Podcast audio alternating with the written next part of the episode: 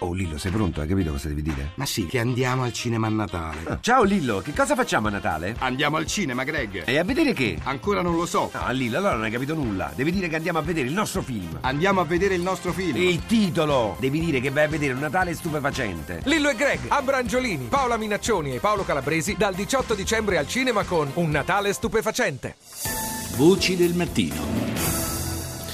6.38 minuti e 48 secondi, ancora buongiorno da Paolo Salerno. Parliamo adesso di mobilità sostenibile, in particolare nei nostri centri urbani. Allora do il buongiorno a Enrico De Vita, editorialista del giornale online automoto.it. Buongiorno De Vita.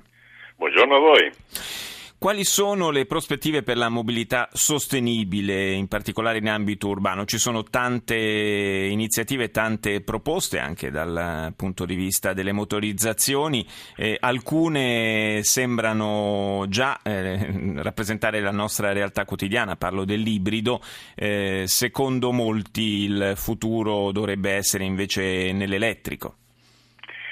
Allora, il futuro lo si vedrà fra un paio d'anni, se è elettrico o se rimane ibrido o se si passa all'idrogeno. Diciamo che le case si erano date come scadenza proprio il 2016 per vedere se la, la ricerca concludeva eh, i lavori passati e produceva una batteria migliore di quelle attuali.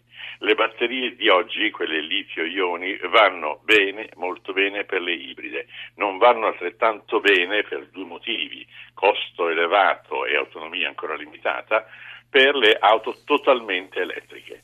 Quindi in questo momento siamo nel dubbio, nell'alternativa, proseguire le ricerche sulle elettriche oppure passare all'idrogeno. Molte case si sono già orientate verso studi sull'idrogeno che non c'è, che è da produrre. Ci sono le fuel cell ma non c'è l'idrogeno, mm. quindi l'idrogeno rappresenta un altro problema produttivo da investigare nei costi e negli impianti.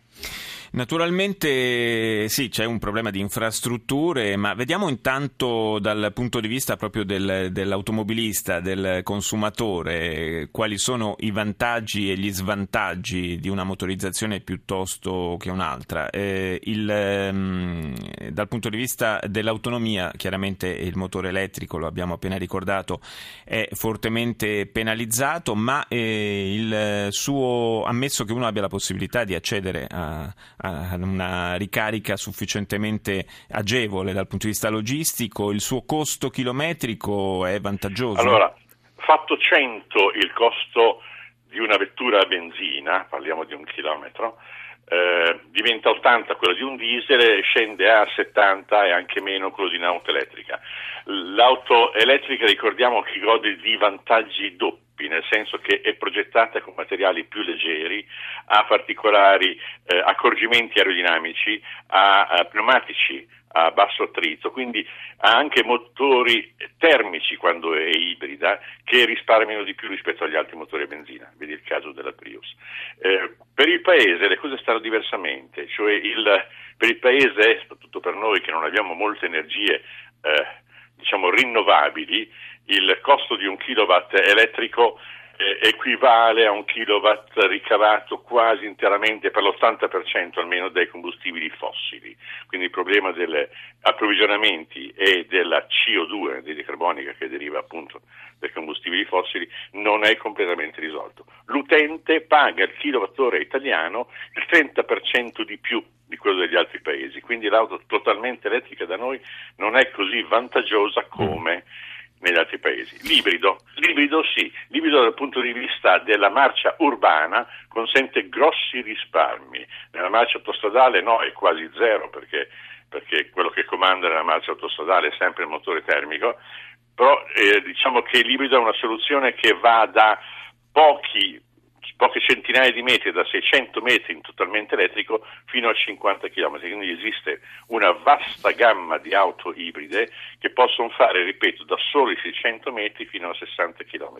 Per quanto, eh, per quanto, riguarda il diesel, De Vita, siamo invece in qualche modo così al tramonto? No, il, se fossero inventati oggi i motori termici, il motore a benzina non esisterebbe il diesel che è partito tardi, a 120 anni, ma si è sviluppato nel campo dell'automobile e si è soltanto recentemente negli ultimi vent'anni, è così vantaggioso che potrebbe essere l'unico motore termico a sopravvivere e infatti sia l'elettrico che l'ibrido fanno fatica a competere con il motore diesel anche in termini di inquinamento perché oggi è decisamente molto molto pulito. Il problema è quello del fatto che nei cicli di misura dell'anidride carbonica il diesel viene penalizzato artificialmente penalizzato, mentre vengono avvantaggiati, regalati praticamente i, la carica della batteria in un'auto elettrica o in un'auto ibrida viene concessa dai cicli gratuitamente, mm.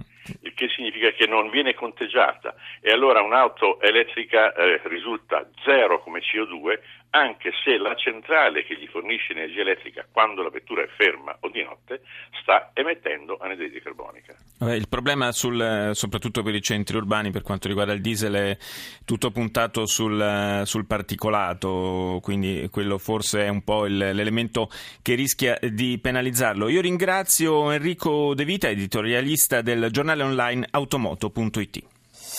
Voci del mattino. Buongiorno ad Antonello Soggia, architetto urbanista, autore di Consumo di suolo zero. Buongiorno. Buongiorno. Buongiorno a voi. Ha sentito, parlavamo di motorizzazioni, inevitabilmente questo ci porta a parlare dell'altro versante, diciamo, del, dello stesso tema, cioè eh, l'impatto poi sulle nostre città e la necessità di infrastrutture anche per consentire una eh, mobilità di tipo più sostenibile. In Francia sembrano orientati a fare una scelta molto radicale dopo una lunga tradizione legata ai motori diesel Adesso viene varato un piano che prevede nel giro di pochi anni la costruzione di 7 milioni di colonnine per la, ehm, la ricarica dei motori elettrici, una vera rivoluzione, una, una ipotesi plausibile anche per l'Italia questa? Beh, evidentemente l'esperienza francese è un'esperienza che, eh, di cui bisogna eh, tener conto, ho sentito prima pure eh, Enrico De Vita, l'editorialista intervistato poco prima, che raccontava i vantaggi di questo. Ma il problema grosso, io penso che eh, le città dovrebbero porsi una, saper rispondere ad una domanda, come muoversi il problema della mobilità e quindi non è soltanto tipo eh, muoversi soltanto di tipo diciamo automobilistico. Il problema della mobilità io mm, fondamentale pensando ai centri urbani, alle grandi, alle grandi aree metropolitane italiane, dove spesso eh, devastate da un'urbanistica che non ha tenuto conto di questa, di questa problematica, eh, bisogna affrontare il problema. Ora mh, mm, parliamo di un'area che, eh, che tutti conoscono, è l'area romana e nell'area romana è, evidente che il numero delle macchine eccessive sia messe di, a, a, qualsiasi trazione vadano, anche elettrica, è chiaro che c'è l'abbattimento del CO2 che è poi un, un, un, dire, un, compito ben preciso visto che entro il 2030 e già dal 2020 noi dobbiamo un attimo capire bene come abbattere le, le emissioni di CO2 proprio per non eh, provocare il disastro, anche il disastro sì, climatico del certo, paese. No? Certo. Quindi è questo il punto. Allora il problema è che bisognerebbe affrontare anche alla francese ovviamente da subito, ma bisognerebbe anche essere capaci a ripensare come muoversi. Allora quindi anche un altro quando lei parlava prima, eh, i suoi ascoltatori di mobilità sostenibile, anche altre forme. Penso per esempio, ora mi veniva in mente sentendo De Vita un'esperienza ehm, che, ho, visto proprio recentemente in Olanda, una, una, eh, dire, che è la capitale del, della sostenibilità eh, diciamo, ciclistica. Ecco, lì si stanno montando delle piste ciclabili, quindi per permettere in sicurezza il trasporto del, di questo mezzo che eh, con pavimentazioni in, in silicio che producono, eh, camminandoci sopra, ecco, banalmente producono energia. Ecco, questa cosa quindi, come dire, bisogna sempre parlare, io penso, a progetti integrati. Certo. E, purtroppo le grandi città non hanno fatto questo. Roma esattamente questo, si fanno metropolitane in ritardo, la metropolitana C che è una cosa che sarebbe eh, E infatti, infatti volevo chiedere proprio questo, ma in prospettiva è più impegnativo da un punto di vista urbanistico progettare nuove linee della metropolitana o dotare la città di una vera infrastruttura di colonnine per la ricarica elettrica? Beh, guardi, eh, eh, eh, esattamente sono due procedure eh, di, diverse, eh, che però hanno due controlli.